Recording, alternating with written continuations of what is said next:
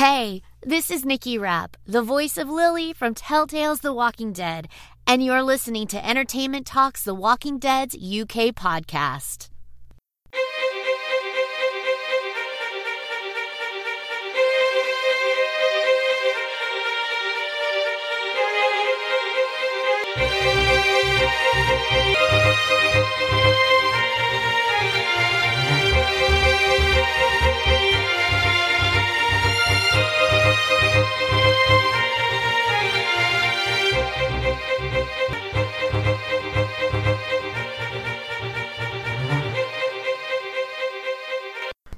Welcome to the Walking Dead UK podcast. It's Entertainment Talks podcast for The Walking Dead on AMC and Star on Disney Plus. I'm your host Matthew. Joining me today, my co-host is David. How's it going? I'm good, thanks. Good, good. This is for season 11, episode 14, The Rotten Core. I did initially have this episode written down as just The Rotten, but then apparently that wasn't correct, so I changed it. Yes. Uh, regardless, uh, what did you think of this episode? I really like this episode. I mean, you can tell we're kind of coming up to the end of this bit of the season. Um, you know, they are starting to ramp things up. We're getting to see, uh, you know, uh, more more of the issues that are with the Commonwealth. I guess Mhm. is probably the way I put it. Um, is this? Have we got any more to go of this bit of the arc, or is it? was that the last one this week? I can't remember.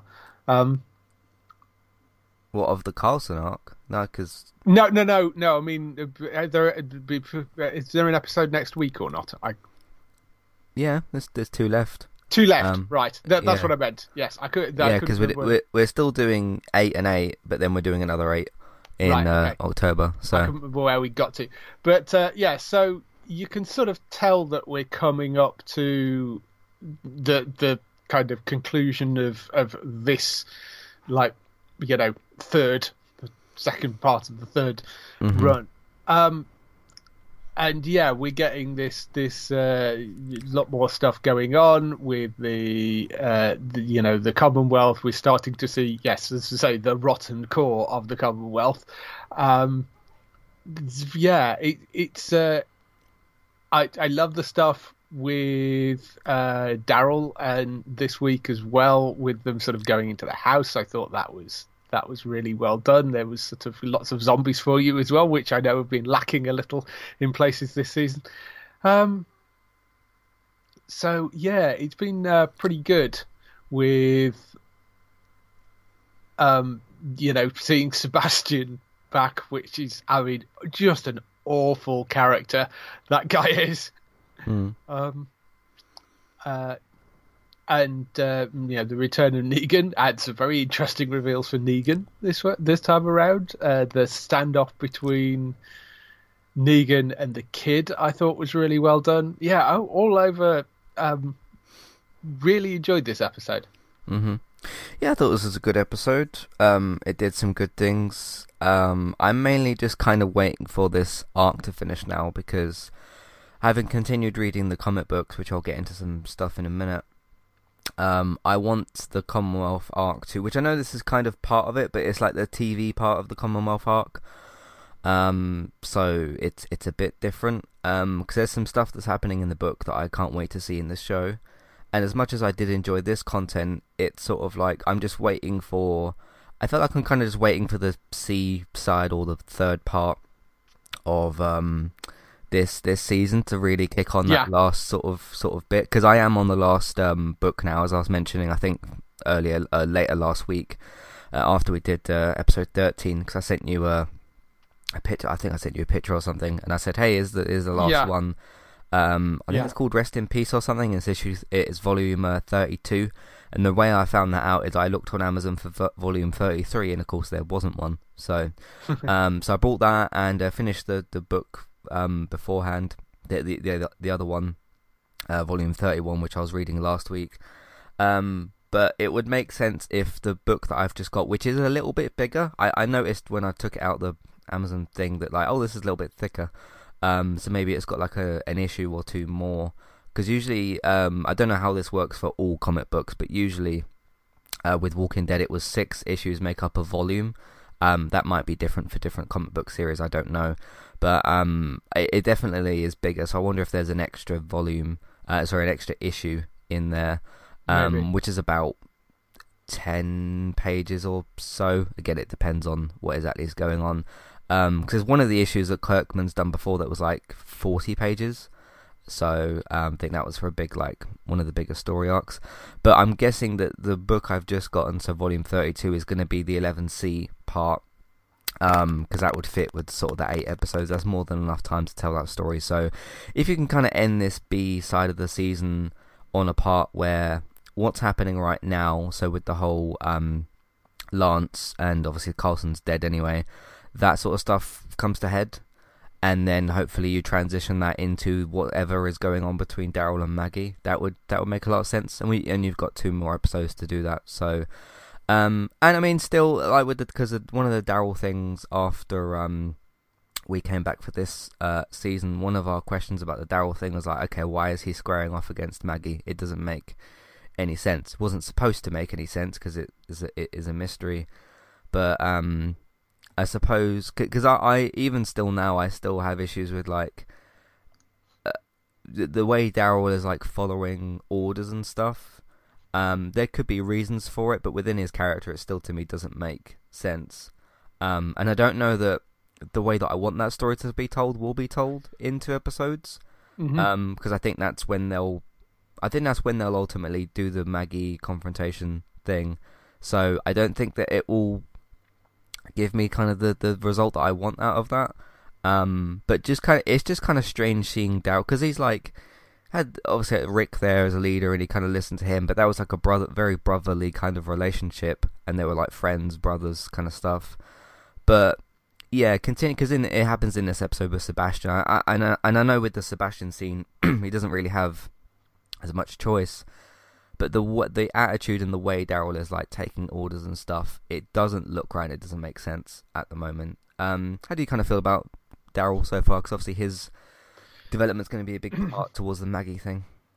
Yeah, I mean the it it's been interesting with Daryl. Um, and I get what you're saying about him sort of following orders when he's been such a kind of loner up until this point, and that does seem like a slightly jarring transition that he's been prepared to to take orders and work in this group. But then it is a slightly different setup with the Commonwealth. You know, he's got kids to deal with and protect, and you know he's there doing what he needs to do to make sure that everybody is safe, and he seems to be you know, seems to sort of understand that if he wants a place in the Commonwealth, then this is what he has to do. Um, but yeah, I I know what you're saying about that. Um, I the the confrontation with Maggie, I am very interested to see how that's going to resolve itself because uh, you know we've we've uh, we we've had this situation as I said I think last week where I rather think that Maggie and their group are going to get blamed for the sort of, you know, Negan um, group incident right, that right. we saw. You know, I I, I think that they're going to going to be kind of blamed for that, and that's sort of why you know Daryl's leading that group I I think that they maybe will flip that in some way. You know, he's gone there under orders, but ultimately he's probably going to end up siding. You know, um, he, he's kind of there to try and figure out what's going on because we know from this episode that Mercer isn't in on any of the really shady stuff either. So yeah, yeah. Um, yeah, I, am sort of intrigued as to how they're going to end up leaving that.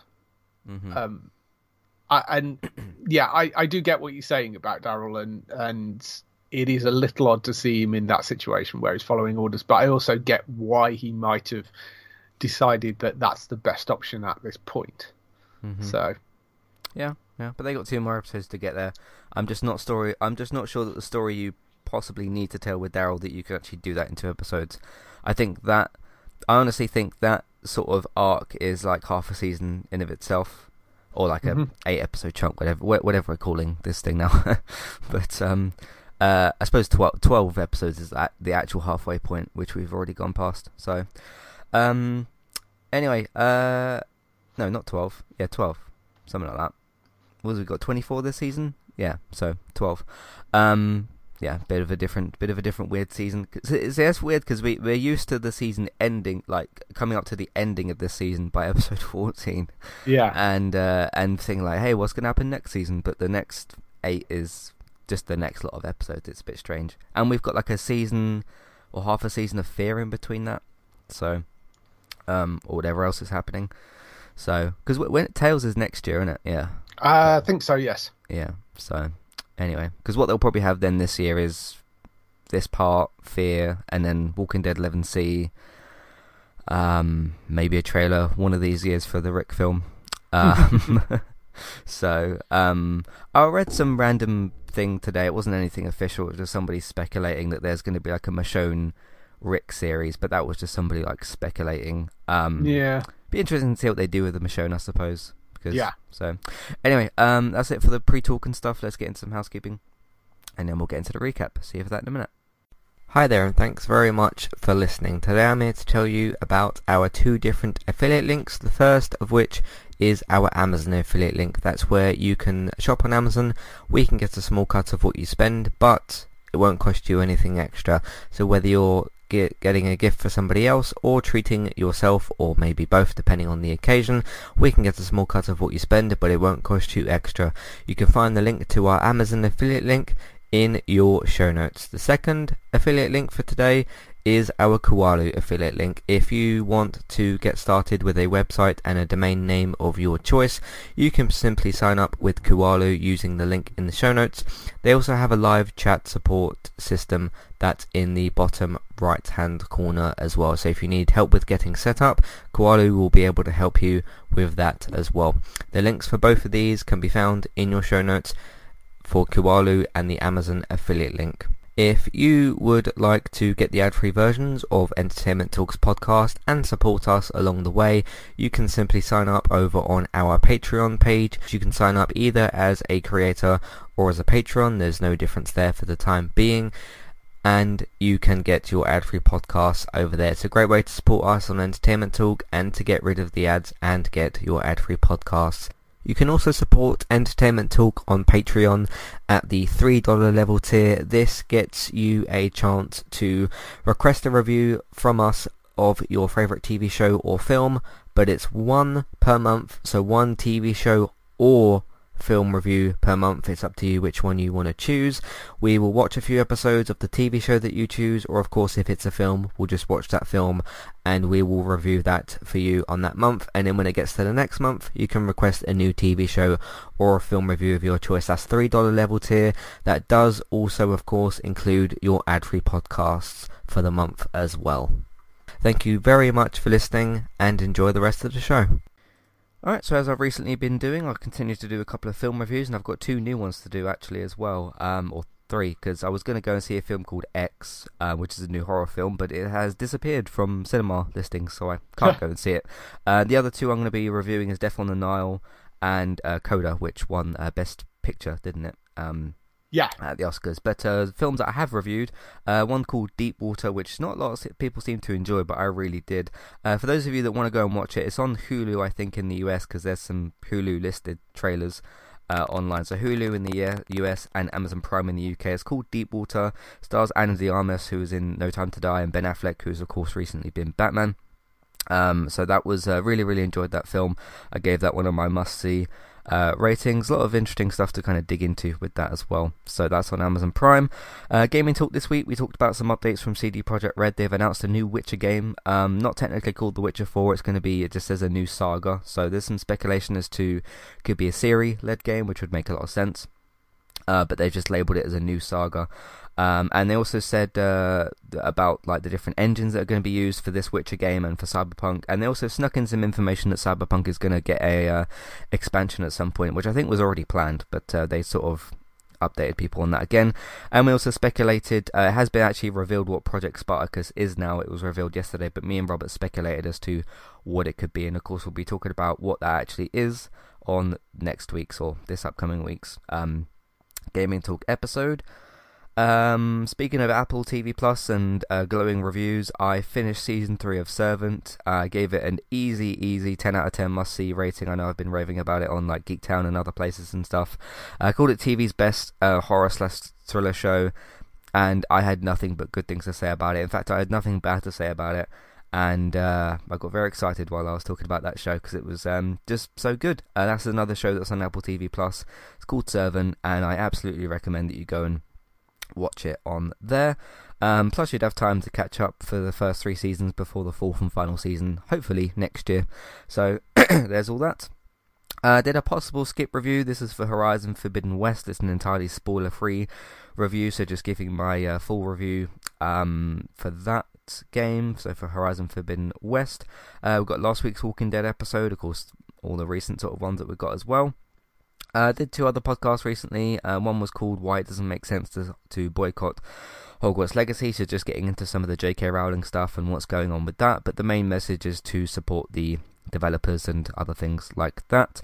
I uh, did another episode that was called uh, Call of Duty how Activision almost killed their um, cash cow, getting into what's happened with COD in the last year or so uh, with the development of Vanguard and Black Ops Cold War and how uh, studio mismanagement at Activision nearly kind of killed that franchise, which seems strange because Vanguard was the best-selling game of last year, but uh, yeah, it could have led to a, a lot worse. But uh, talked about that. Uh, did another film review for a film that I wasn't aware of until I pressed play on it because it's a Netflix film and it's called Windfall. Uh, you can go and watch that on the platform. I really, really enjoyed that. Gave that one of my must-see ratings as well. Um, did another film review recently. Uh, one was for uh, Don't Skip Review for the Adam Project, another Netflix film which I was aware of before I went to press play on it. Um, that stars Ryan Reynolds, and that's a really really fun film. So that's uh, that's pretty much what we've been doing on entertainmenttalk.org. You can find us as well on, on your favourite podcast platforms uh, by searching for Entertainment Talk. Uh, also, Man United come back uh, this Saturday, half past five I think we're away to Leicester, which won't be an easy game because none of them are. Uh, so look out for the return of the United cast on Saturday. Um, uh, before we get into the recap, I've got some uh, good news. So this is the one of the podcasts at the moment which requires me to scroll through my notes. I've got a new mouse. So and uh, the, the the scrolling is a lot lot better, so I shouldn't have any problems this week uh, doing that. The mouse is a little bit bigger, but um, the main obviously solution is that I can actually scroll properly, so shouldn't have any problems this week, which is which is good. Um, I've also got a new pair of earphones in, so I can hear David better as well. Good. So, all right, uh, let's get into the Rotten Core recap. Got a bit of a different sort of um, recap this week. We haven't got a sort of clear cold open. I've just got the start of the the opening paragraph here. Again, this is from TV Line from uh, Charlie Mason, so uh, good stuff over there. Um, Picking up where Warlords left off, the Rotten Core wasted little time making an un- unlikely team of Maggie, Gabriel, Aaron, Elijah, Lydia, Negan, and Annie. Annie is his, well, wife apparently. Yes. Isn't she? So, um, who turned out to be uh, the reformed villain's wife. Uh, and it says here in bracket, and one far happier about it than, say, Sherry was, because remember he used to have his wives back in the um, yes, it's called the Sanctuary, I think that place was called. Yes, a while, um, which is still around in the comic book by the way. So mm-hmm. um, there we go.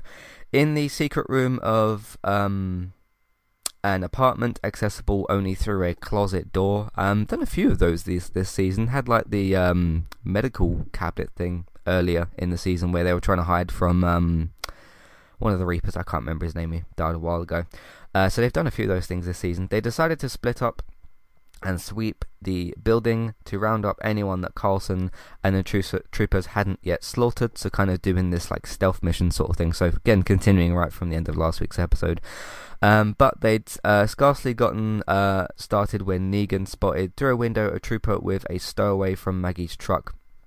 Uh, Hershel, in no time, um, the Savior's former leader, had brutally dispatched the trooper before the uh, Moppet's eyes.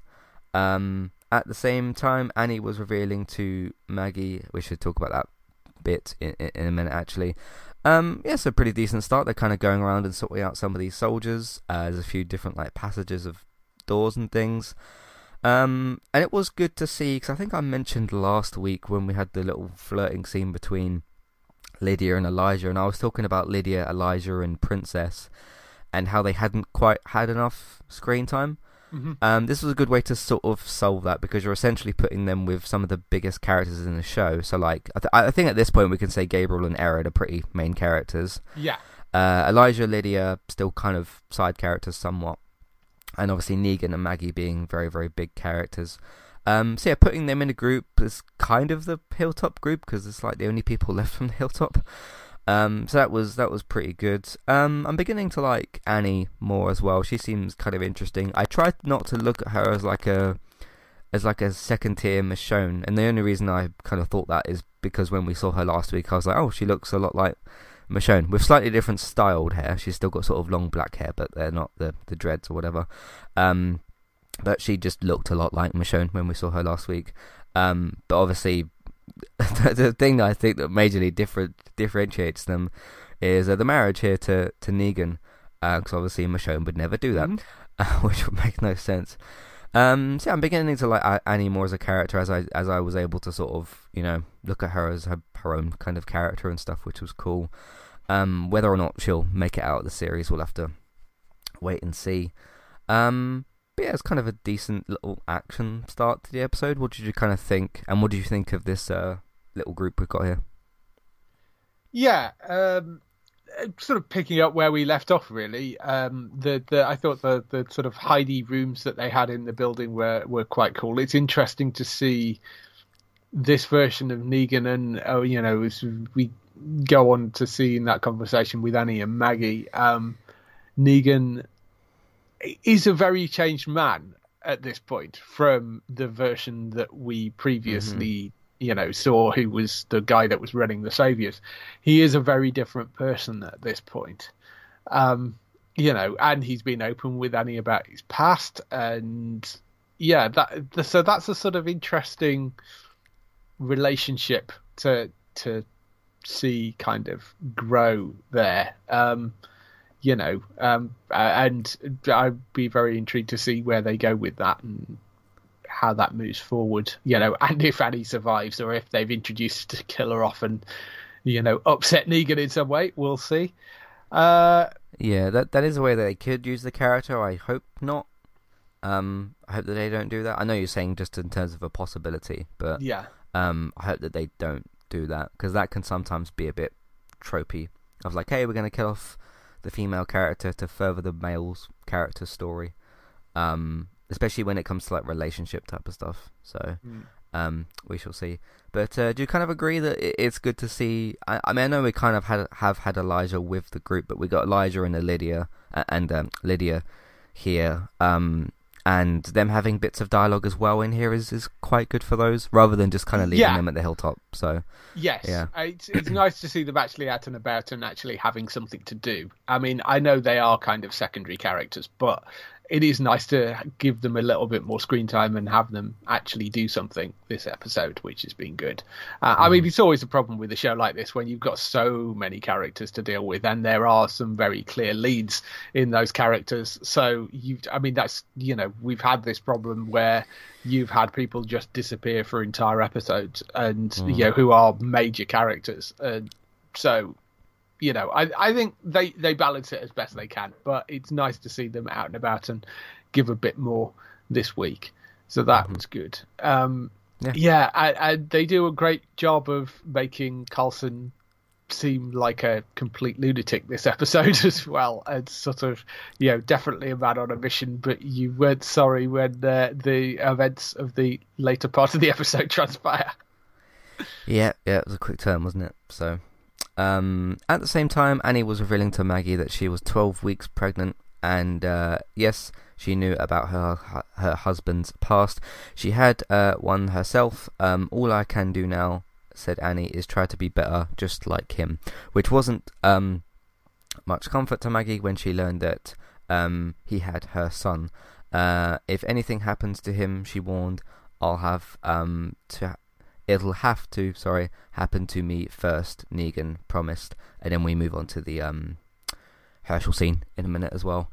Um, there's a bit of dialogue in here as well that um, it's within what uh, Annie is talking about, and she's kind of saying about like we've all done bad stuff, and kind of like that's how it is in this world. And I love that because I can't remember the last time a character spoke about doing violent things in this type of world. Because I've said on multiple different podcasts, this one and many of the other zombie-related things that I've reviewed, um, about how when people are doing things like hurting each other and killing each other and those sorts of things, and obviously in the real world, you know, when you look at violence and stuff, and there's different different angles, different contexts to violence and stuff. But in it, it, basically, what I'm saying is, in this world, the one that obviously we live in, as opposed to the ones that the characters live in, which is this completely different sort of society and like survival type of thing, you have to look at the world through a different lens. Mm-hmm. Um, in terms of like, just for example, if like if um Maggie uh spots Coulson with I'm going to use the bottle of water example again because that's an interesting one to do.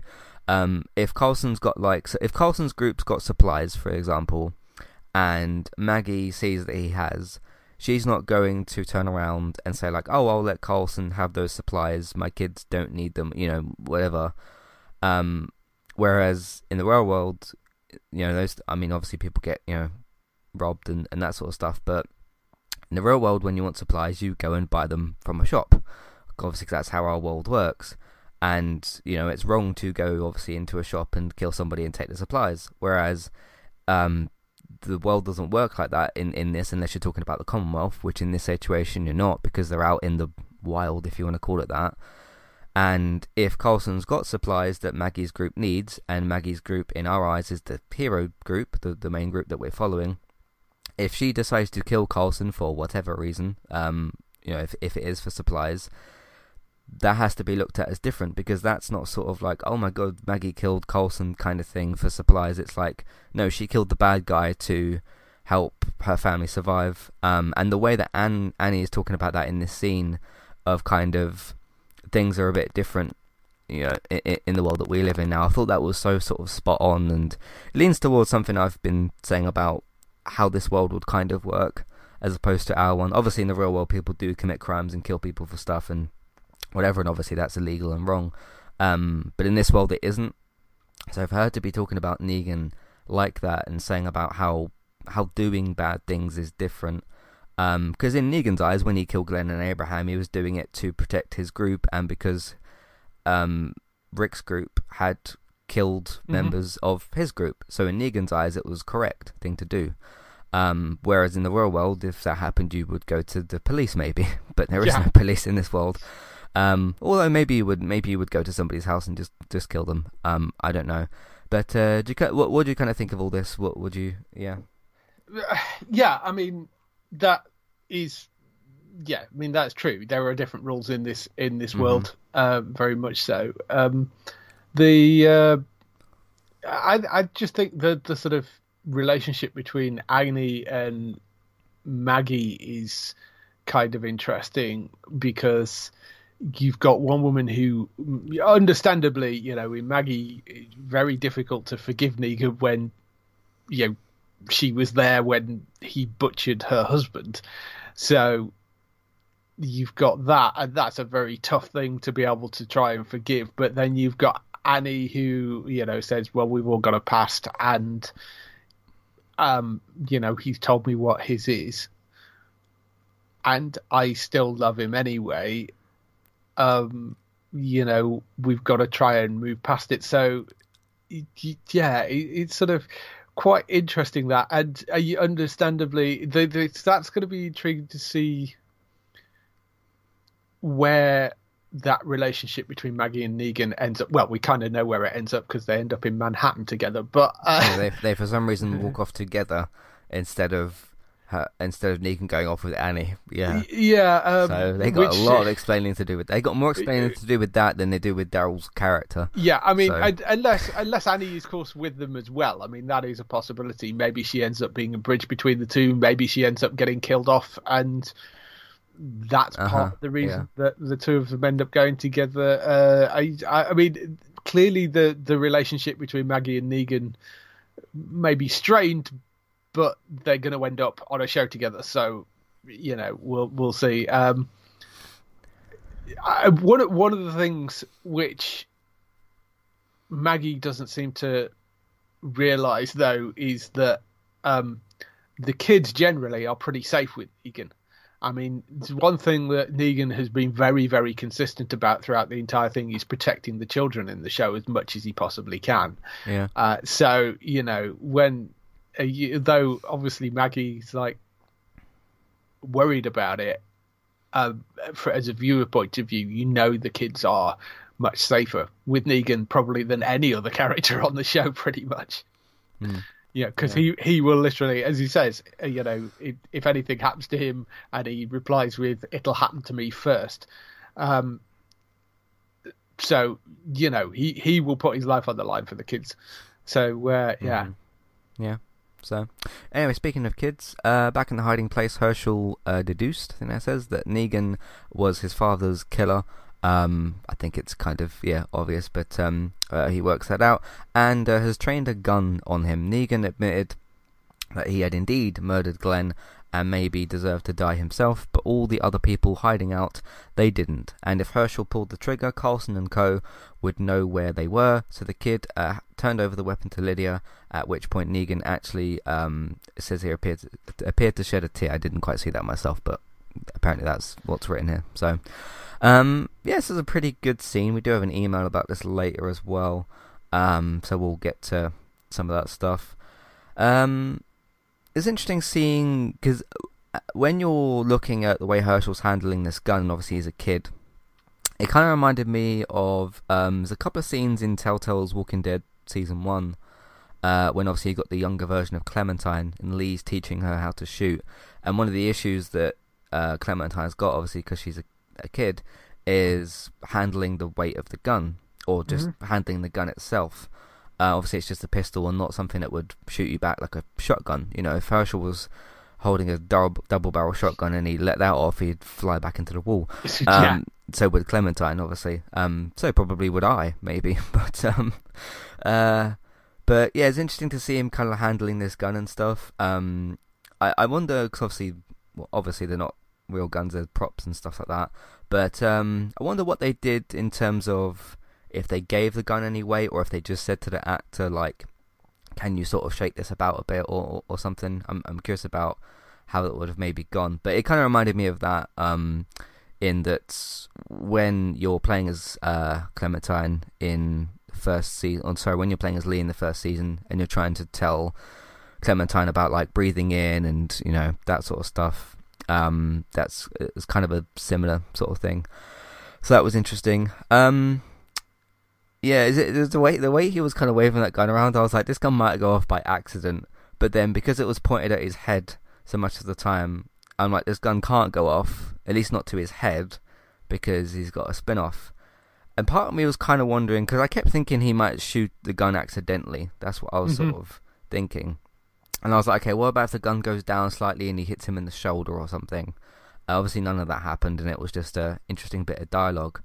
Um, but yeah, it's, it's Negan like kind of giving in here a bit and not trying to lie to the kid and saying, yeah, I, I, I killed your dad, and you know, says what he says and everything. Um, obviously Hershel's in the state that he's in, so I thought it was one of the one of the better scenes of the episode, but it's still got that problem of this guy's got a spin off coming up, and not that I thought Hershel would have shot him anyway. I just thought the gun could have gone off by accident, you know. Um, but that was it was a it was a pretty good scene. Um, but I liked the I suppose the script choice in terms of why he can't shoot him because we know the plot reason as to why we, he can't shoot him because Negan's got a spin off. But um, the the reason they give to Negan is like, hey, I know you want to do this. If you want to do it later, like I, I think he says to him like we can do, sort this out later. Um, but like, hey, we you got people here that we both kind of love and stuff. Like your mum's here and and all that sort of thing. And these innocent people are here. So if you shoot the gun, it will be like an alarm, basically. So I thought the scene was pretty good. It just kind of lacked that bit of true tension. Um, but then again, even if Negan doesn't have a spin-off, I doubt this is how you take him out of the story. Well, it's just I- kind of, I, I, I don't know. It, it was, it was a funny thing to. Yeah, see. I, I can envisage a point where they maybe would have you, you could have had a situation where it was Hershel that shot Negan. Uh, I mean, as I say, we knew it wasn't going to happen here because you know we know he's got the spin-off coming, so that sort of rather ruined that. And but had they not been in that sort of desperate situation, say they'd been out in a in a field somewhere and not somewhere where shooting a gun would like you know inform everybody in the building where they were.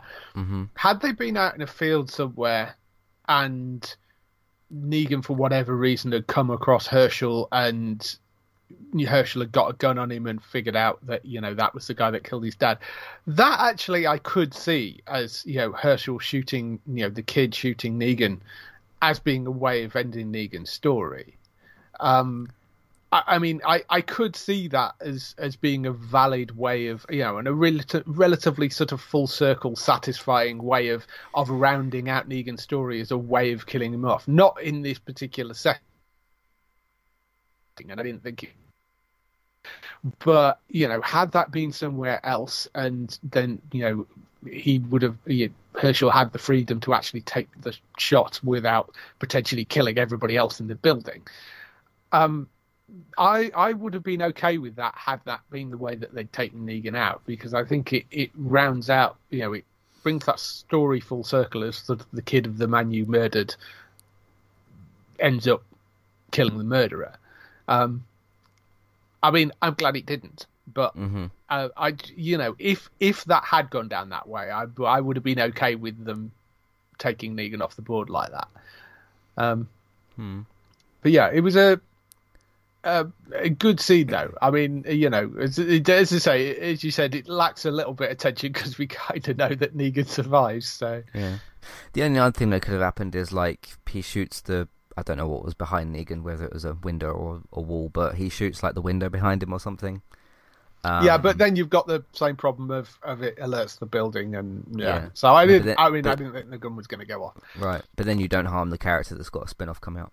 So, Well, yeah, but but you've still got the the other plot problem then of of the fact that he's just alerted the whole building. So hmm Yep. So, uh, speaking of the villain called Carlson, later Carlson took a break from eyeballing a bottle of whiskey, uh, like um he was Sue Ellen Ewing. I don't understand that reference. yeah, yeah, uh, yes, it is. Uh, it's a Dallas or Dynasty reference. I can't, Ah, which okay. is one of those. Yes. Mm. Dallas is the f- show with the famous f- shower scene, isn't it? Um. Yes, was that Dallas? Yeah, yeah, yeah. Dallas. Yeah, Dallas is the one with the shower scene. Yes, where they they wiped an entire season as being a dream sequence. Yes, so it is Dallas because that was Bobby Ewing. So it is Dallas. Yes. Okay, okay. How long was that season of TV? Uh, I, it was it was a full season of TV. It would have been like twenty four episodes that they turned into a dream sequence. Jesus. uh, anyway, uh, he's doing that long enough to uh, come to this close to finding a secret room, but in the nick of time, he was distracted by the sounds uh, from um, up on the roof. Uh, Gabriel and Aaron, Gabriel and Aaron, um, as Carlson speechified at them rather than simply um, blow them away. Elijah snuck up behind his guards, and presto, changeo. Uh, suddenly, Carlson was begging for his life. Very quick. Uh, it's amazing what happens when your your your, uh, your, your circumstances change. He plead. Uh, his pleas fell on uh, deaf ears. However, Aaron shot him off the roof and left his rea- reanimated um, victims down below to chow down. Um, thought it was very interesting the way he died because, of course, everybody that he kicks off the roof apparently ended up in the same spot or something. But well, um, yeah. That well, that's yeah. sort of either that or they did like the guards down below and piled them up or something. But uh, yes, Yeah, yeah. But I, I kind of, when I saw that, I was like, didn't they get kicked off of different parts of the roof? And then no, wasn't there no, on they, like, they were all kicked off through that same gap, pretty much. I mean, like next to each other, but they're all pretty much in the same area, so they're- Okay. that's not unreasonable. um. Anyway, they're in a pile, and so they all died from their fall, didn't they? Uh, or at least got injured enough to where they died maybe later. Yeah, Um, because I think that I think the first one that we saw get kicked off died straight away, um, and then a few of the others did. But anyway, they're all reanimated, and he lands so that he doesn't die straight away, but he's obviously probably got some broken bones and is you know on death's door. Mm-hmm. And then yeah, he's laying there helpless against all the people that he kicked off the roof. Um, and then yeah, you get the scene where the zombies basically just climb on top of him. I, I thought because I was kind of thinking there's a lot of ways you could like this guy's dead. Okay, so there's lots of ways that you could kill him off. Obviously, Aaron could shoot him in the head; he'd still fall off the roof. You've got an opportunity to use the falling off the roof as a as a tool, um, as like a point of his death, as opposed to just shooting him in the head on the roof and then that's it, and he just falls falls there and, and dies. Um, this was one of the better ways to do it because you still get Aaron getting the satisfi- satisfaction of shooting him.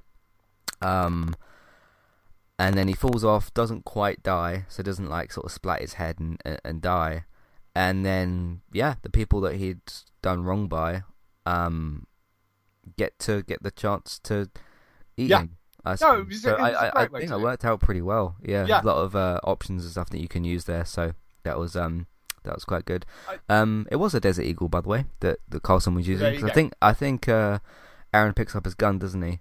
Yeah. Um, so yeah, that is the one that's on Call of Duty, but it's, it's quite a, a known gun, isn't it? So anyway, um, yeah, what do you think of uh, Carlson's Yeah. death? I, I was quite happy with with this. Thought Oh yeah, cool. I, I yeah, I'm very happy with this. I love the I love the sort of you know shot, um, getting a sort of eh, the same treatment that he gave the other people by falling Mhm. off the roof and then getting eaten by the people he murdered. I just really really good end for that character. Um, I also kind of think you know.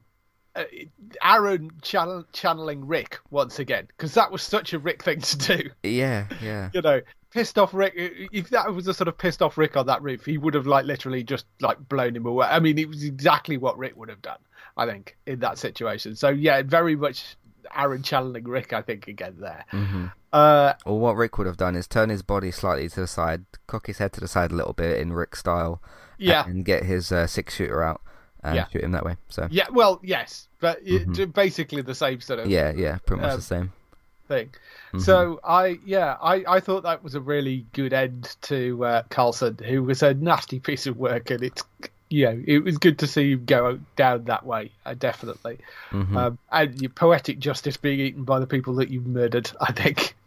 Yeah, yeah, pretty good.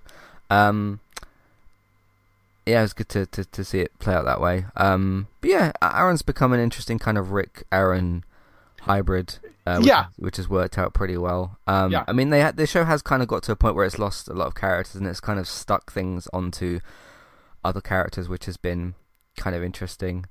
Um, but no, it was a it was a good end for him, and I suppose, and I think because we kind of speculated about like, okay, this is, this seems like a uh, a two parter kind of thing, especially the way the Yeah. previous episode ended, and you think like, okay, you have to get rid of Carlson in this episode.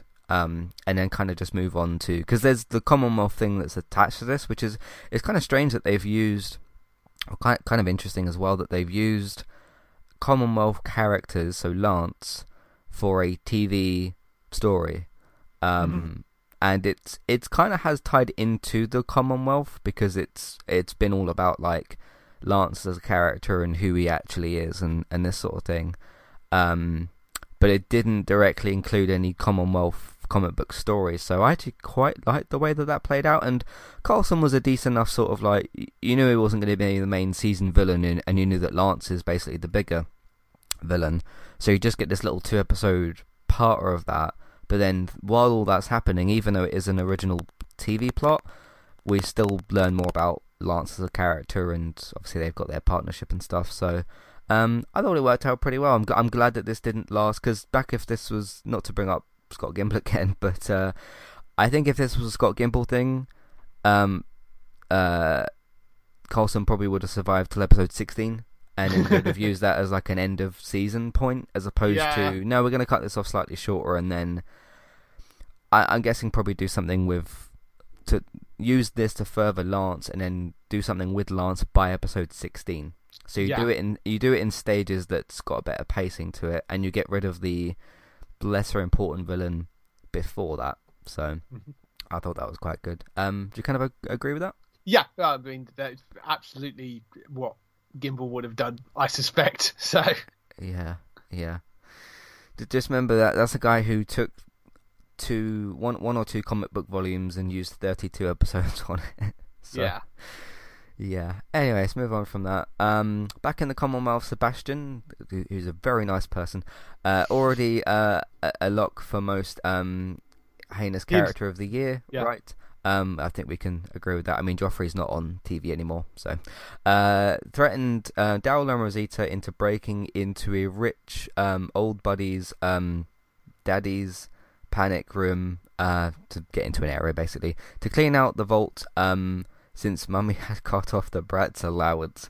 Uh, why didn't um, his guards just do it? They couldn't shoot, apparently, so they are stormtroopers. yes. I thought of that immediately. There's got to be some sort of Easter egg as well I, I, toward, I, towards stormtroopers because Well, obviously they yeah. can't shoot in Star Wars. So, Yeah. um, they couldn't shoot. It would attract attention, but since Sebastian knew Daryl and Rosita could get the job done without gunfire, however, reluctantly the duo accepted the challenge because Daryl initially is like, "No, I'm not doing it," and then he kind of threatens the kids, which Daryl Yeah. is not happy about.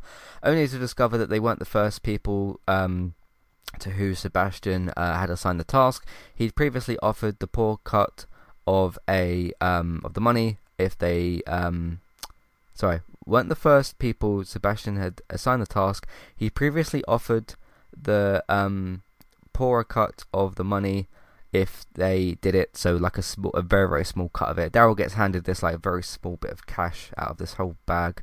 Um, and unfortunately, Soul, uh, an unfortunate Soul, April, who we meet, had been trapped in the panic room for ages. She does say a long time. She doesn't specify how Yeah. long, but you can tell it's been a while. As you'd expect of Daryl and Rosita, they make short work of the job. Yeah, there were some glitches, like a noisy alarm. They had drawn a bunch of walkers, but they were going, um, but they were going to smear themselves with guts and casually walk out uh, as a shoplifter might from the corner store.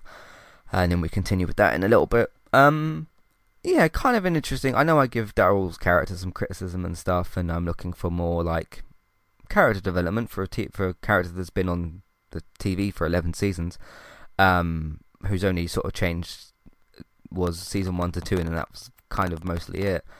Um, I did like the reaction here from Daryl. At least I thought it made sense that one of them did something, yeah, and given that we know Daryl can be a hothead at certain points with the Negan scene, um, Mhm. you know, with uh, kind of getting Glenn killed and stuff.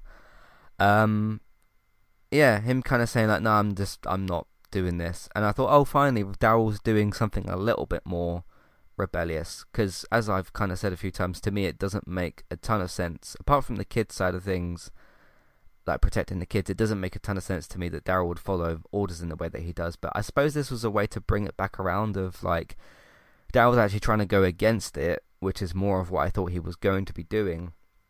But Sebastian kind of he, he doesn't say he's going to hurt the kids or kill them. He just says he can make life a bit more difficult for them.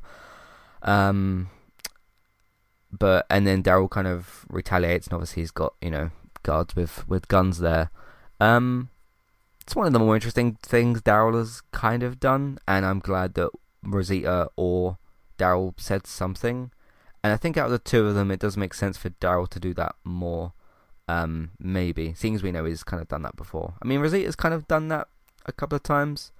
Um, so there was that scene in the. I'm just trying to think of rebellious things that Rosita's done. I remember, um, what's his name? Spencer. You know the one that Negan cut the guts out of, and like, hey, you do have guts.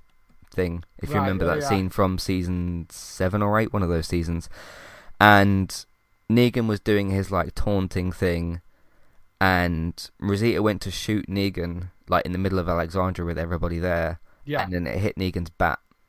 Um, that's kind of an example of when she's done that. Um, and both things are kind of human reactions to things, you know. Um, but anyway, what do you kind of think of the scene? What do you think of Daryl's actions and whatnot here? yeah. I mean, it, this certainly very in character for for Daryl to fly off like that. And I mean, Sebastian is a horrible, awful like Joffrey-esque character. Uh, I don't think he's quite as bad as Joffrey because I don't think anybody's quite as bad as Joffrey, but he is Yeah. certainly up there. Um, he, yeah, horrible, bratty. I mean, you know, he's killed. What it comes out at being about thirty people. They've killed just for him to try and get this money out of, you know, uh, because he's had his allowance cut off. Um, I mean, I, just just what awful, awful character. So, I mean, whilst I didn't think Daryl was would actually kind of get away with killing him there, it's like, well, No, no. y- you know, I, I suspect Sebastian's got to be ending up dead by the end of this. You would think, um, you know, whether it's in this bit or whether it's in the next bit, he's gonna he can't survive until the end of the series. Um, so yeah, and and it is sort of Rosita that eventually goes, well, uh, look, if that if all you want us to do is cover ourselves in guts and go and walk in, and fine, we'll do it.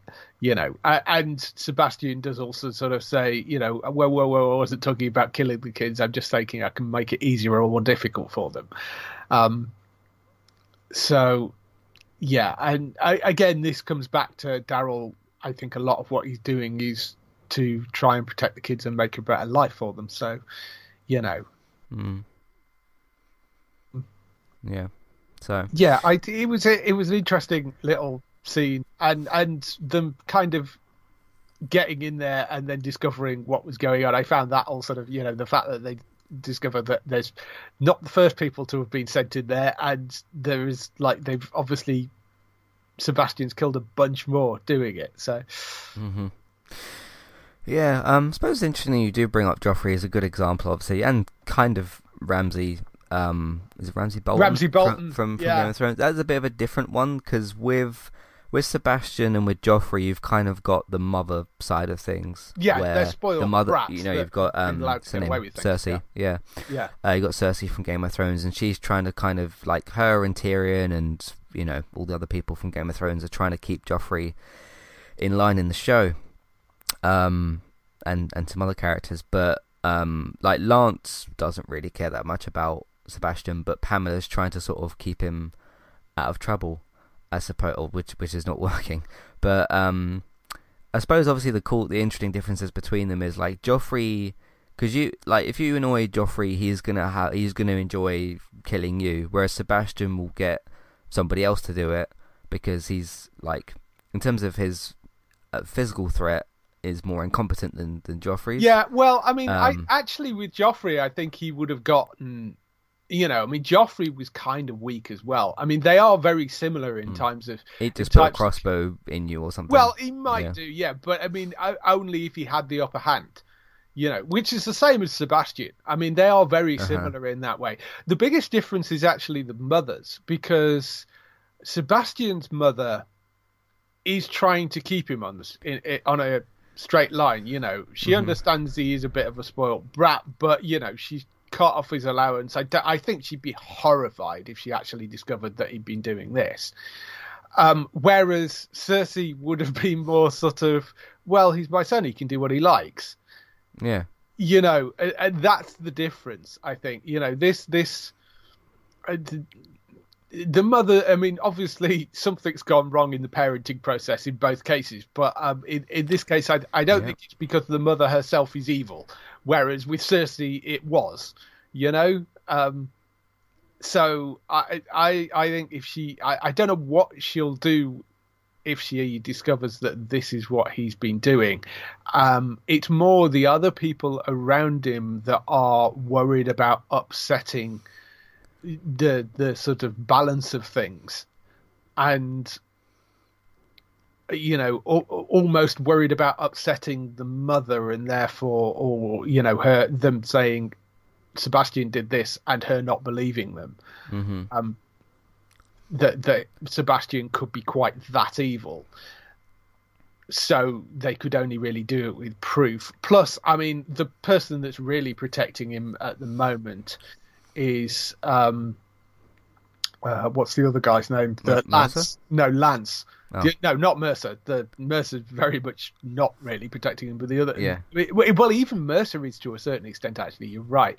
Uh, but I mean, Lance. But then he, he, person he'd that- probably get in trouble if he didn't. So Exactly. You Yeah. know, and he understands that Sebastian is is kind of untouchable at the moment, but he's only untouchable because I don't think the mother realizes quite how bad he is.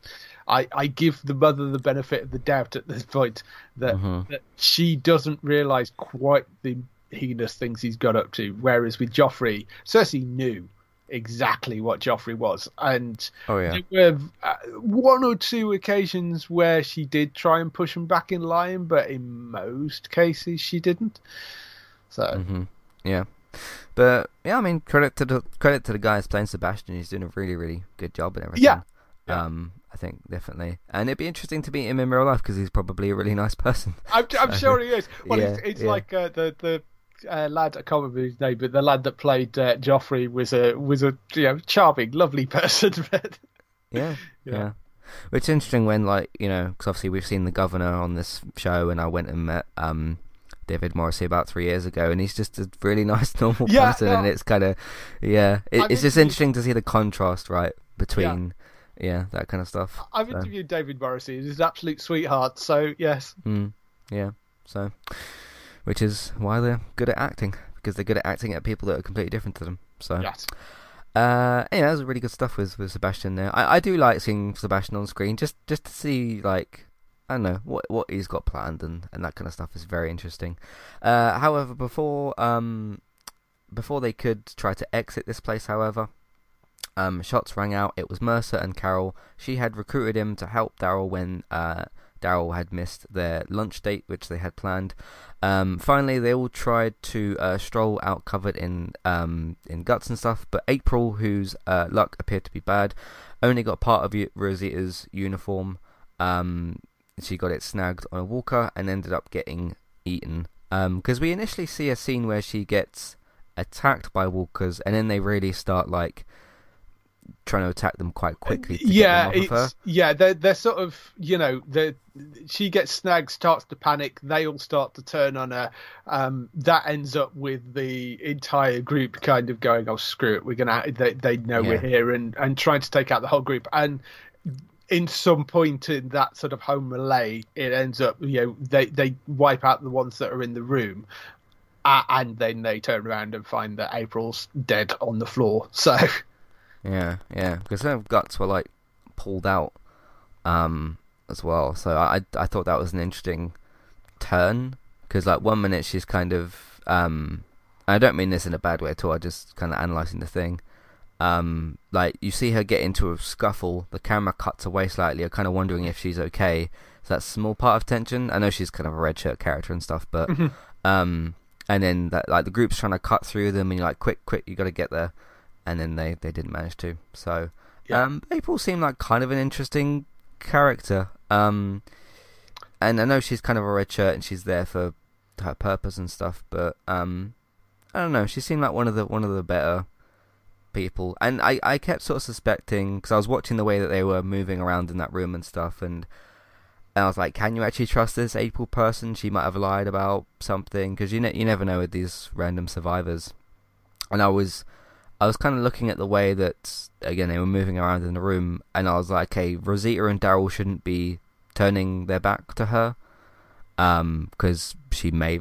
I, I just had the suspicion she may try something, but she turned out not to, to do that. So, yeah, kind of unlucky that she got she got caught. So, um, but that ends up happening. Uh, once Daryl, Rosita, and Carol had met up with Sebastian's guards, um, they'd uh, gleefully revealed how many people had been sent in to try to retrieve the loot. Uh, Mercer shot them both in the head. I actually laughed when that happened. yeah. Um, he had no tolerance for that uh, kind of BS. Um, nevertheless, he said that Daryl and Rosita would still have to pay Sebastian.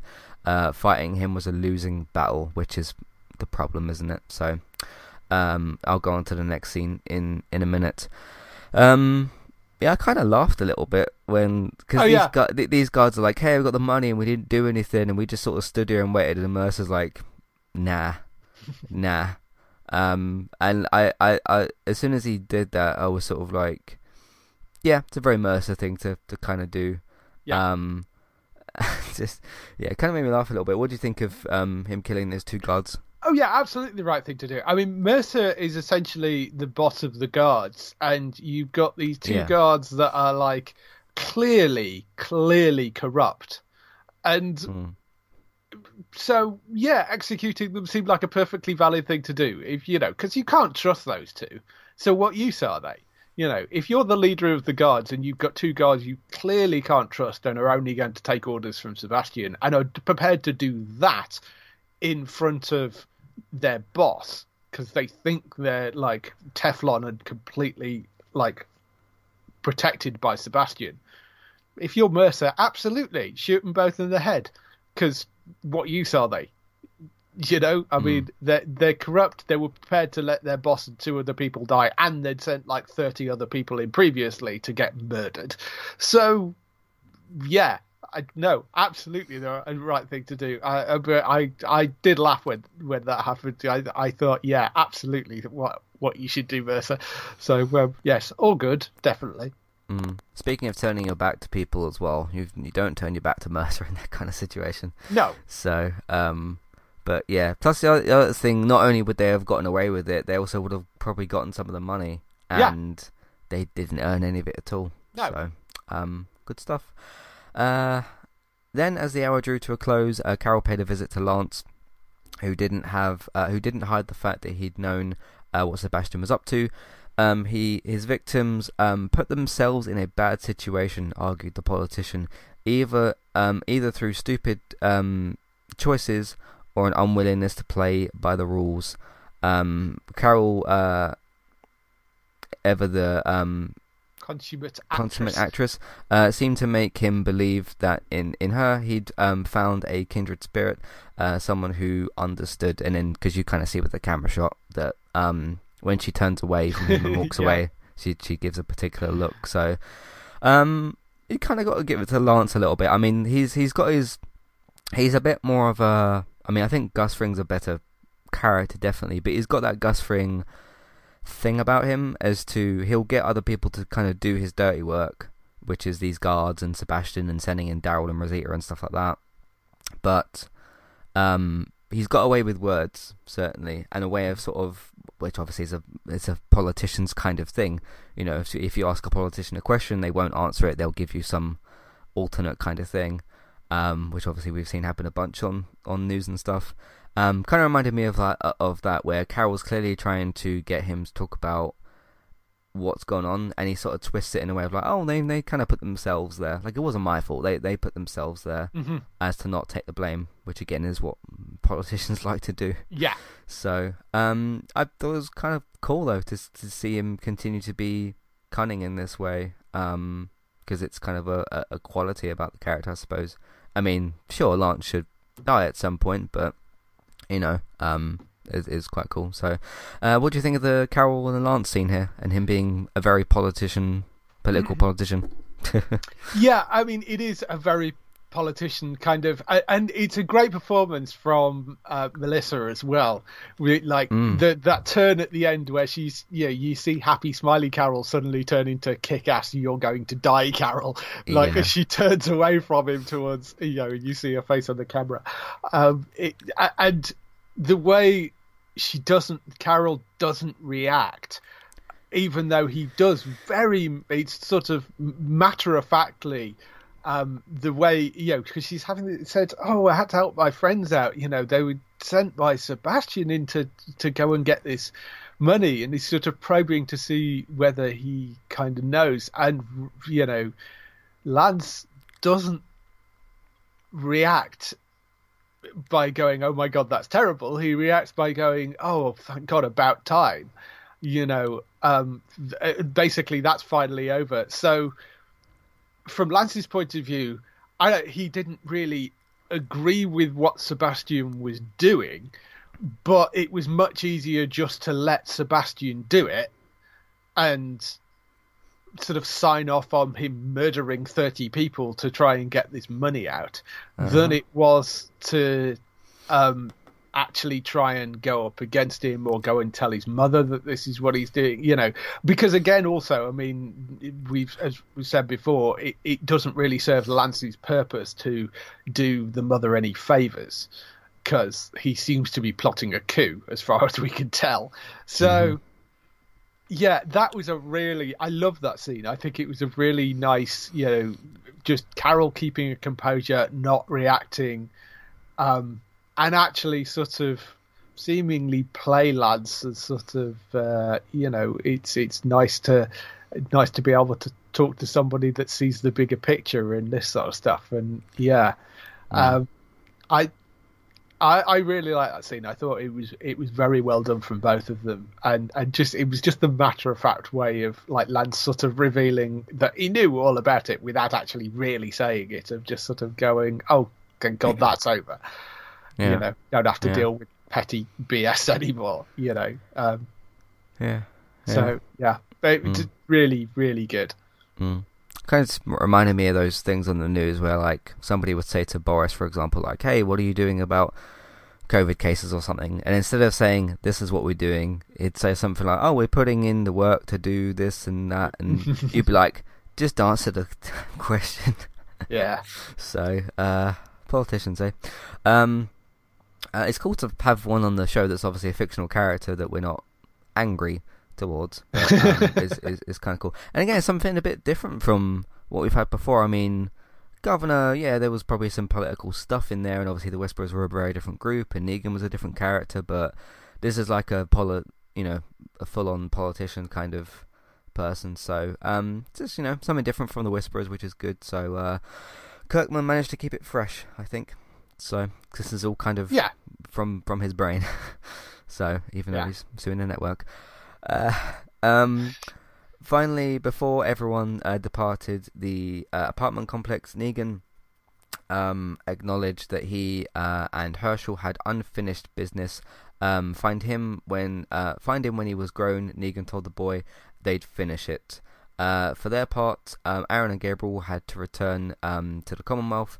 Lance would want to know what happened, uh, or some version of it anyway. But if Ian's people hadn't hijacked the convoy and stolen the guns, um, they all wondered who had, because uh, there's some like weird thing going on with that. And then we cut to two weeks earlier, and a quick scene that revealed that the culprit was none other than Leah, who somehow beat a bunch of guards when she's got like a t-shirt on. But anyway, um, yeah, it's it, it's it's a walk, Walking Dead being the Walking Dead. So yeah, um, yeah. So interesting kind of continuation thing there with um, Negan and him because basically what he says to Hershel is like, you can we we can sort this out when you like have gotten older kind of thing and yeah. Maggie comes back and gives him the dirtiest look of like, "What did you do to my son?" Yeah, kind of thing. Like when when uh, she turns around and looks at him. Um, but yeah, it's going to be interesting to, interesting to see, you know, when Aaron and Gabriel go back to Commonwealth, obviously, because Maggie doesn't have to. And uh, see how that all plays out with Lance, given what we just saw from the previous scene as well with Carol. So uh, that was an interesting kind of end to the episode with, with their parts. Um, I suppose the bigger reveal here is is Leah. What do you make of Leah coming back? Well, I mean, yeah, I did wonder who they were going to bring in as the character for that. Um, but you know, I, that explains why they kept Leah alive. Um, you know, uh, from a plotting point of view, because we were when Leah kind of ran off and Daryl let her go. It also gets uh, it makes it sort of interesting as well because it was Daryl's responsibility. Daryl was the one that let her live, and mm-hmm. yeah, as we know from the end, he's now leading this group that turn up on uh, Maggie's doorstep. And as I said, my guess is that Lance, once he finds out the the the mess that was caused at the apartment complex, if he discovers that Maggie was there, my guess is he blames. He says, "Oh, Maggie took the guns," and blames Maggie for it. And I'm I'm guessing that's why he ends up sending the Commonwealth Army to Maggie's gate, maybe, um, or, or she gets blamed for for the this sort of murder of the officers, and it's seen as an attack in some way. and uh. that's why they're there. Uh, but you know, or uh, you know, even if he doesn't out and out say that they took the guns, because of course nobody's supposed to know about these guns because it was this side project thing that Lance is doing. Yeah. I suspect that Lance thinks she has the guns, maybe. Mm-hmm. Um, but it turns out that all of this is being caused by Leah, and that's Daryl's fault again. you know, mm-hmm. so that's going to come round and bite him, I suspect. Yeah. yeah, it is. Um, bit of a comic book kind of thing. So I was kind of looking at the way they were using Leah in this episode, and I was thinking about it. Obviously, as the credits were rolling, or credits were whatever. And so I spoke last week about um, when I was when I was getting to the end of that the thirty first book, so the penultimate book, and I said about how Dwight, um, who was who's put into the Commonwealth as a normal, you know, citizen and stuff in the mm-hmm. same way that the others have. And he starts this rebellious kind of thing and he gets carried away with it. And he, him and Rick have got the same idea, which is that there's Commonwealth is a decent place to live, but there's clearly something wrong going on. And Rick saying to Dwight about like, hey, I understand, you know, what you're thinking and stuff, but let's be patient. Let's think about what we can actually do about this as opposed to just jumping towards something. Um, what I'm about to say, I don't think contributes towards a spoiler, mainly because Dwight's not, well, Dwight's on the other show, and if the same thing happens, it'll have to be with a different character. Um, so it got to a boiling point um, right near the end of the book, where um, it's Michonne, Rick, and Dwight who are all in a room, and again the the three of them because they kind of pull Michonne in and say like, "Hey, you've kind of settled in here with your daughter what can we do about our suspicions of the Commonwealth, that kind of thing. And Michonne invites Pamela and two guards round to Michonne because they're in like Michonne's house mm-hmm. uh, that she's got with her daughter. Her daughter was like somewhere else, and she comes in, and both Rick and Dwight are like, "What the hell? You didn't tell us that you were inviting Pamela around. That could have been. You probably should have told us about that." And then Dwight completely loses it and actually tries to point a gun at Pamela and is like, "Hey, if you don't like agree with this, I'll shoot you right here." And then Rick has to take a gun out and shoot Dwight, um, like straight in the head, and it's all that, that's that's that finished. Um, I'm wondering, uh, it can't work in exactly the same way because the way Leah's character is in the show is different to Dwight's. Mm-hmm. Um, because as we've kind of got Daryl in Rick's spot, which is sort of the leader main character, I can't see Daryl letting Leah back into the Commonwealth in the same way that Dwight is. No, but I was I was kind of thinking because I wonder when they're because they haven't even. I mean, they've started this like background rebellion thing in the show, like with the with the posters that Rosita found, but it's different to somebody having a conversation with the main character like Dwight and Rick do, and Dwight's openly saying to Rick about like I'm gonna do something, you know. Mm-hmm. I, I can't wait. Like he completely loses his patience, where he doesn't have any patience he completely just like gets really hot headed and is like, I'm gonna just try and take over this place. And Rick saying to him like that's a really stupid thing to do, and he doesn't listen to him. Um, and obviously, if if Rick lets Dwight shoot Pamela, that would put Michonne and Rick in more trouble. So mm-hmm. Rick has to shoot him. So I wonder if they're doing because you got the rebellious thing kind of going on in the background, but there's no character attached to it. Yeah. I mean, we suspect that Lance is a bit whatever, but it's not the same thing as Dwight. So I wonder if they're going to try and tell that story but in a different way. But Maybe. eventually you need to put a character on that and reveal who is doing this thing apart from the is it Tyler his name was who was like shouting at the yeah. and stuff. But I don't think it will work in the same way. But there's nobody sort of going up to Carol or Ezekiel or Daryl and saying like I'm losing my patience in the same way. And the way that they're portraying Leah at the end of this episode is as if she's going to try to do something. Um, so, what do you kind of think of all that, and how do you think that could work in the show? Because the yeah, setup's just different. It's a tricky one. I mean, there is there is obviously some sort of rebellion going on. We don't know mm-hmm. how much Lance is fueling that or whether he's in control of it or not, which is what we were speculating about before. Whether whether he's using them as a useful bunch of people because um, clearly he's aware that there is a re- you know revolution sort of yeah and I mean he seemingly is trying to grab power for himself, but it's whether he's directly involved in this sort of grassroots thing or whether he's just using them as a as a useful stepping stone because their goals are kind of aligned at the moment. Um, It's whether there is another. Uh, I mean, it, and this may be what the third part ends up being about is is maybe one of the characters ends up inserting themselves into that revolution more directly because I think it needs to be a main character that does it. As to who that is, Yeah. I don't know. Um, hmm you know, I mean, it could be Aaron, it could be Gabriel, it could be. I mean, you know, um, hmm uh, and as to how they play that out, it's very difficult to say. But at the moment, but um, I almost wonder if they're gonna use Maggie for that in some way. As like Hmm. as like she's disagreeing with the Commonwealth and Yeah, I- but it's I- I more going to be. uh, Yeah, but Maggie's not likely to come into the fold directly, you know, and she doesn't have any direct connection with the Commonwealth, yeah, she's- really. she's, you trying know, to she's. push them away as opposed to attacking them, I suppose. So Yeah, it's not. It would need to be somebody on the inside that's maybe doing it. Mhm. Um, so I mean, there there are a few characters in there that you could potentially use in that way, but um, you know, I mean, difficult to to know. It, it, at this point, it's not entirely obvious who that might be, but you could still use a variation of that plot line, I think, in there.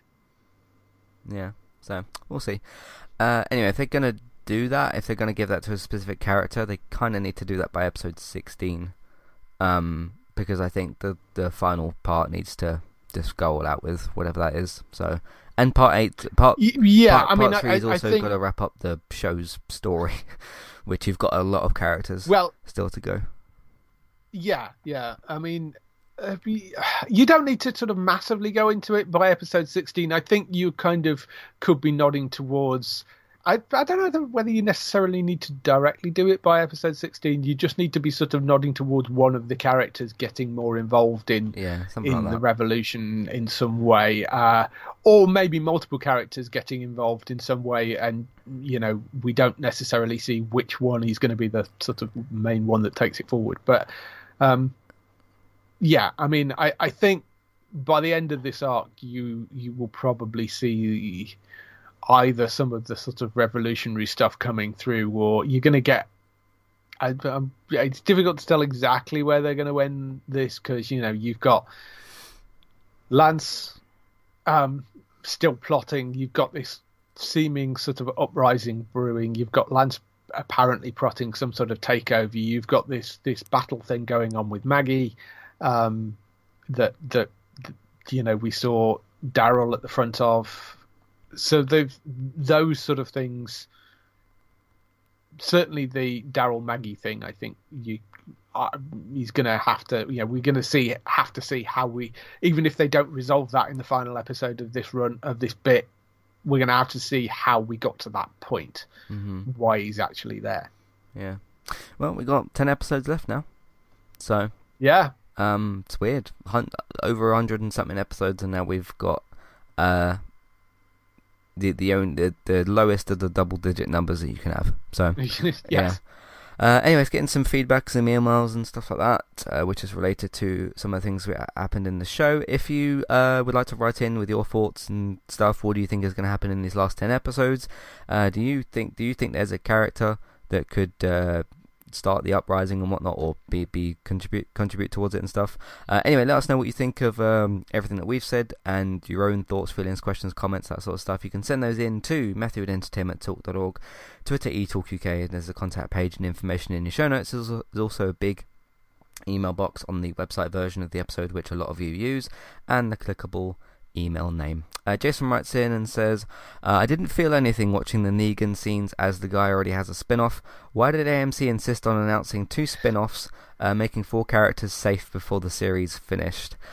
Uh, Jason's not the only one who's kind of said stuff about this. I'm in I, quite. I think I'm, I, I think Jeffrey D. Morgan actually made a comment about it. I seem to remember reading a story like, Oh, yeah, okay. I was somewhat. I, I, he was on an interview thing and said, yeah, I was kind of surprised by the timing of that. Uh, announcement for that spin-off show. But yes, so uh, I mean, even he, I think, was a little surprised that they announced that when they did, mm-hmm. rather Yeah. than waiting until the end. Yeah, but um, yeah, Jason's not the only one who's kind of said that. I'm in quite a few Walking Dead groups on Facebook and whatnot, and um, you know, even even when on the main Walking Dead uh, page and stuff when they'd announced it, and everyone's like, "Why are you telling us about this now?" Mhm. Um, so yeah, and even because I still listen to Bob Moves, uh, Walking Dead podcast, which is very good. Um, and they were talking about like AMC's handling of marketing and how they like handled Rick's exit by treating it as like a special occasion. Um, it was and how that was kind of strange. Um, I don't know. I mean, uh, you know, when you think of AMC and stuff, and you think of a studio that's kind of, I don't know if you could label them incompetent. You could just label them as kind of not quite so smart sometimes. Um, still with a bit of greed going on, you know, with the way they've kind of handled this IP. Um, but no, there are there are studios and stuff that has done done worser things, but but done them in smarter ways. I don't know. It's kind of kind of strange, but um, is an odd kind of company. I think we can fairly say that, and the way they've handled stuff. But um, because they don't do this sort of stuff for like um some of their other shows, uh, you know, but um. it- It's mainly just promotion of like, hey, the final season of Better Call Saul is this date, and then that that's kind of it. But I suppose the way that they treat The Walking Dead is a bit a bit different because obviously it's their it's obviously their cash cow and everything. So um, and it wouldn't be their cash cow if we didn't have you know uh, five shows or however many we, we're going to end up with. Uh, so I don't know. How, how do you feel about how AMC handles their kind of marketing and that sort of stuff? Well, I mean, we don't know where this this decision to announce this stuff early came from. We don't know whether it came from AMC. We don't know whether it was a case of it was getting, you know, it had got out to the press and they thought, well, we need to get ahead of it and release something official, which is sometimes the case. Um, it could be Gimple being Gimple.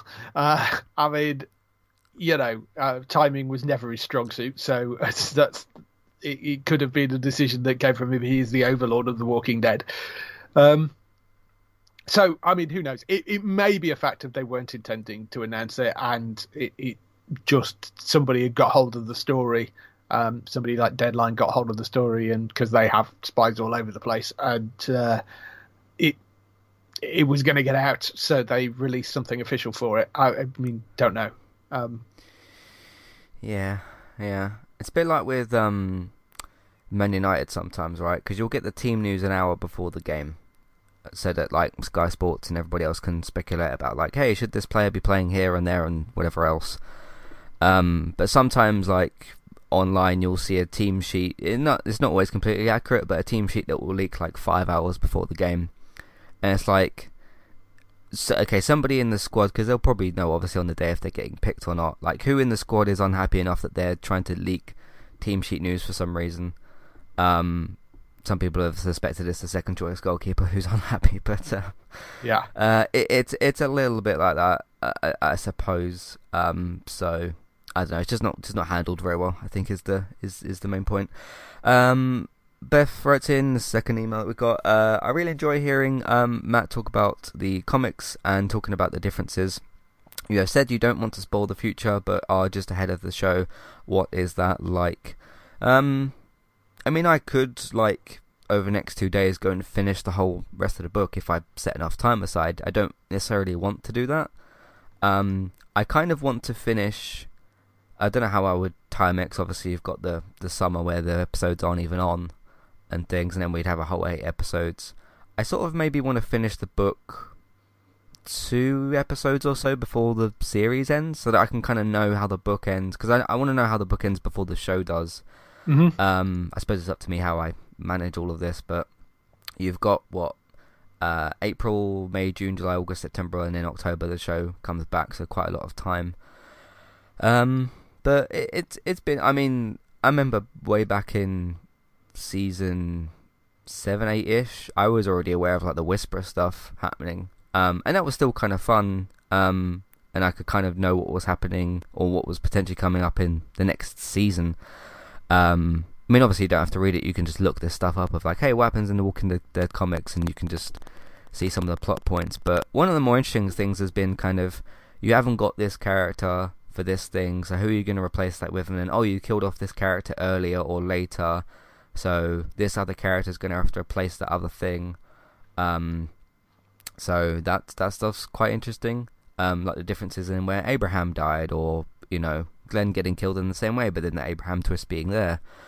Uh, that stuff's been kind of cool. Um, and obviously mm-hmm. the the newest thing is like, oh, Dwight got killed for being rebellious, but he's not even on this show. He's on the other show. So how are you going to work that one out? It's it's quite interesting. So um, but I I know of like a couple of things that happen slightly ahead of where I've read, but um, I'll I'll just keep it going at the pace it's it's going. I think it's working pretty well. I mean, I remember when we watched um the ball episode and literally the part that I had read just before I watched the episode was of that exact thing. So it was really interesting to kind of read that part, and in the the next episode happened to be that exact plot point. um, so it was interesting seeing the differences straight away because you've not got certain characters there and whatnot. So, um, what's that kind of like for for you? I I guess. Um, obviously you've not read the books and stuff, but what's that kind of like for you? Um, yeah, I mean, I've I have read some of the books, so, so right. I mean, what do you mean in terms of like for me in, in, in what in what terms? Like when I bring up comic book stuff and you hear about me, kind of right? Okay, yeah, yeah. comparing um, that to the um, show. Yeah, no, I mean it's it's kind of interesting to hear how they've changed things. Um, you know, um, there there are a lot of TV shows which are adaptations of comic books, and mm-hmm. uh, you know some of them stick fairly faithfully. There are always going to be certain amount of changes, which always upsets people, but there are always going to be a, some changes because of the fact that you're making a TV show, you're not making a comic book. So you there are some things which will work in comic book form that don't work, or work in novel form that don't work in um, TV show format. Mm-hmm. So there are always going to be some changes. So it's always interesting to know uh, how the different the stories have played out. And I mean, with Walking Dead particularly, you know, we've had they've killed off completely different characters. So there are people alive in the books that aren't alive in the um, TV show, and the other way around. There are characters in the TV show that were never in the books in the first place. So yeah, it's it's sort of interesting to hear the difference. Mm-hmm. It's interesting the ways that the, the way that they've swapped Carol and Andrea around because um, in the TV show, you've got Carol, who's more of the badass and survived longer time, and Andrea, who kind of admittedly stupidly mm. died in, in, in a scene. Um, their deaths are at different points as well, but in the book, you've got Andrea, who's um, who makes it further, um, and then Carol dies in a in a more sort of stupider way. Um, so they've kind of switched. So it, it still kind of worked out in the end because you've sort of got because even though the version that we've got of Carol in the show is older than the version of um, Andrea from the book. Um, they're, they're both kind of young in the book though, but obviously Melissa's a bit older than the the two versions of those characters. But that sort of worked out almost the same way. The only major difference, I suppose, is Michonne ended up with Rick instead of Ezekiel, um, because uh, Michonne ends up with Ezekiel in the book, um, and then Andrea ends up with Rick, so mm-hmm. it's all kind of it's all kind of mixed around and stuff. But um, yeah, uh, you ended up with like one of them being more badass in one version, and then it swapped around in the other. So yeah, yeah, it's kind of cool. Anyway, that's what we got for you for this week's episode. Uh, I'll continue reading the book and stuff. Um, I didn't quite start the the last book yet, so I'll I'll, I'll do that um next time, and then uh, bring some more tidbits and whatnot. So, um, so I thought it was fun to talk about the Dwight stuff because he isn't in the show anyway, and yes. we don't have a character who's in that situation. So, uh, kind of interesting stuff. So, anyway, in the meantime, you can find everything else that we do on entertainmenttalk.org. Uh, for TV, video games, films, and Manchester United podcasts, so take a look at all that. Uh, a couple of film reviews coming up um, soon. United Cast back on Saturday, and of course we'll be back on Sunday for Gaming Talk, um, where we can talk about what Project Spartacus actually is and then uh, more Walking Dead next week. Um, So check out all that. Entertainmenttalk.org, podcast platforms, Entertainment Talk. Uh, if you want to support the podcast and Entertainment Talk, you can either listen to more episodes we've done, either on the places that I've just mentioned. Uh, you can also tell other people that you know about what we do and where they can find it. Just tell them about the podcasts that we make and where they can find those. You can either do that simply by telling people or by using social media and whatnot. So uh, share the stuff on those places. Uh, Patreon, there's $1, $3 level tiers for ad-free podcast and review options, so you can take a look at that as well if you'd like to. Uh, TV and film news is uh, a cool thing. Uh, David, what is going on with uh, Geektown these days? Uh, lots of news, of course, as always, mm-hmm. going up. Uh, we've got trailers and things, and uh, TV shows and air dates and casting and all that sort of stuff up on the main feed. So you can go and check that out at geektown.co.uk. Uh, Geektown Radio podcast. Matt was on this week with me, so uh, he talked about Upload and Top Boy and uh, the wonderfully, if uh, somewhat confusing in places, uh, Foundation, but uh, really well constructed show. That the Apple TV show talked about that. Uh, I discussed MegaCon Live, which is a new Comic Con, which is in Birmingham and Manchester. first experience of that. Pieces of Her, which is a Netflix thriller series, which has been brilliant. And uh, we talk a little bit about the Oscars as well, because you know. Um, things happened at the Oscars. Something happened, yeah. So yeah. so we talk a little bit about that, and there's there's lots of casting news for the uh, AMC's Anne Rice uh, Vampire Chronicles series. So we talked about that casting for the for Gotham Knights as well, and lots of renewals and cancellations and pickups and that sort of stuff. So that's all on Geektown Radio. If you go and search for Geektown Radio in all the podcast apps, you'll find us on there. Mm-hmm. Cool. And I've also got a new intro, which you can check out. And so. you've got a new intro, yes. Yeah, yeah, which is very good. Check out all that, geektown.co.uk, Geektown Radio. Uh, if you want some uh, to watch some stuff on Twitch, uh, you can follow me and Bex individually. Bex is uh, Trista Bytes, Trista B-Y-T-E-S, over on Twitch. Uh, if you like PlayStation stuff, she's doing Tomb Raider on Mondays, I believe, still, so you can look at what she's doing over there, and lots of other retro streams and whatnot. Uh, you can follow me as well on Twitch as well, eTalkUK. Uh, yesterday I did my first impressions video for Kena uh, Bridge of Spirits, which is available now on YouTube. Uh, speaking of YouTube, if you want to find the archive streams, which is up to date for the archive streams, you can find those on the same YouTube channel, Entertainment Talk Plays. Uh, still got a, quite a few COD clips, um, like quite a few still to upload, but you can find all those. Those are just kind of when fun stuff happens on that game, and I quickly record those parts. You can find both of those things over on YouTube. Entertainment Talk Plays. Thanks very much for listening, and we will see you next time uh, for the penultimate episode of 11B. What a time to be alive. Alright, I'll we'll see you next time. Thanks for listening, and goodbye. Bye.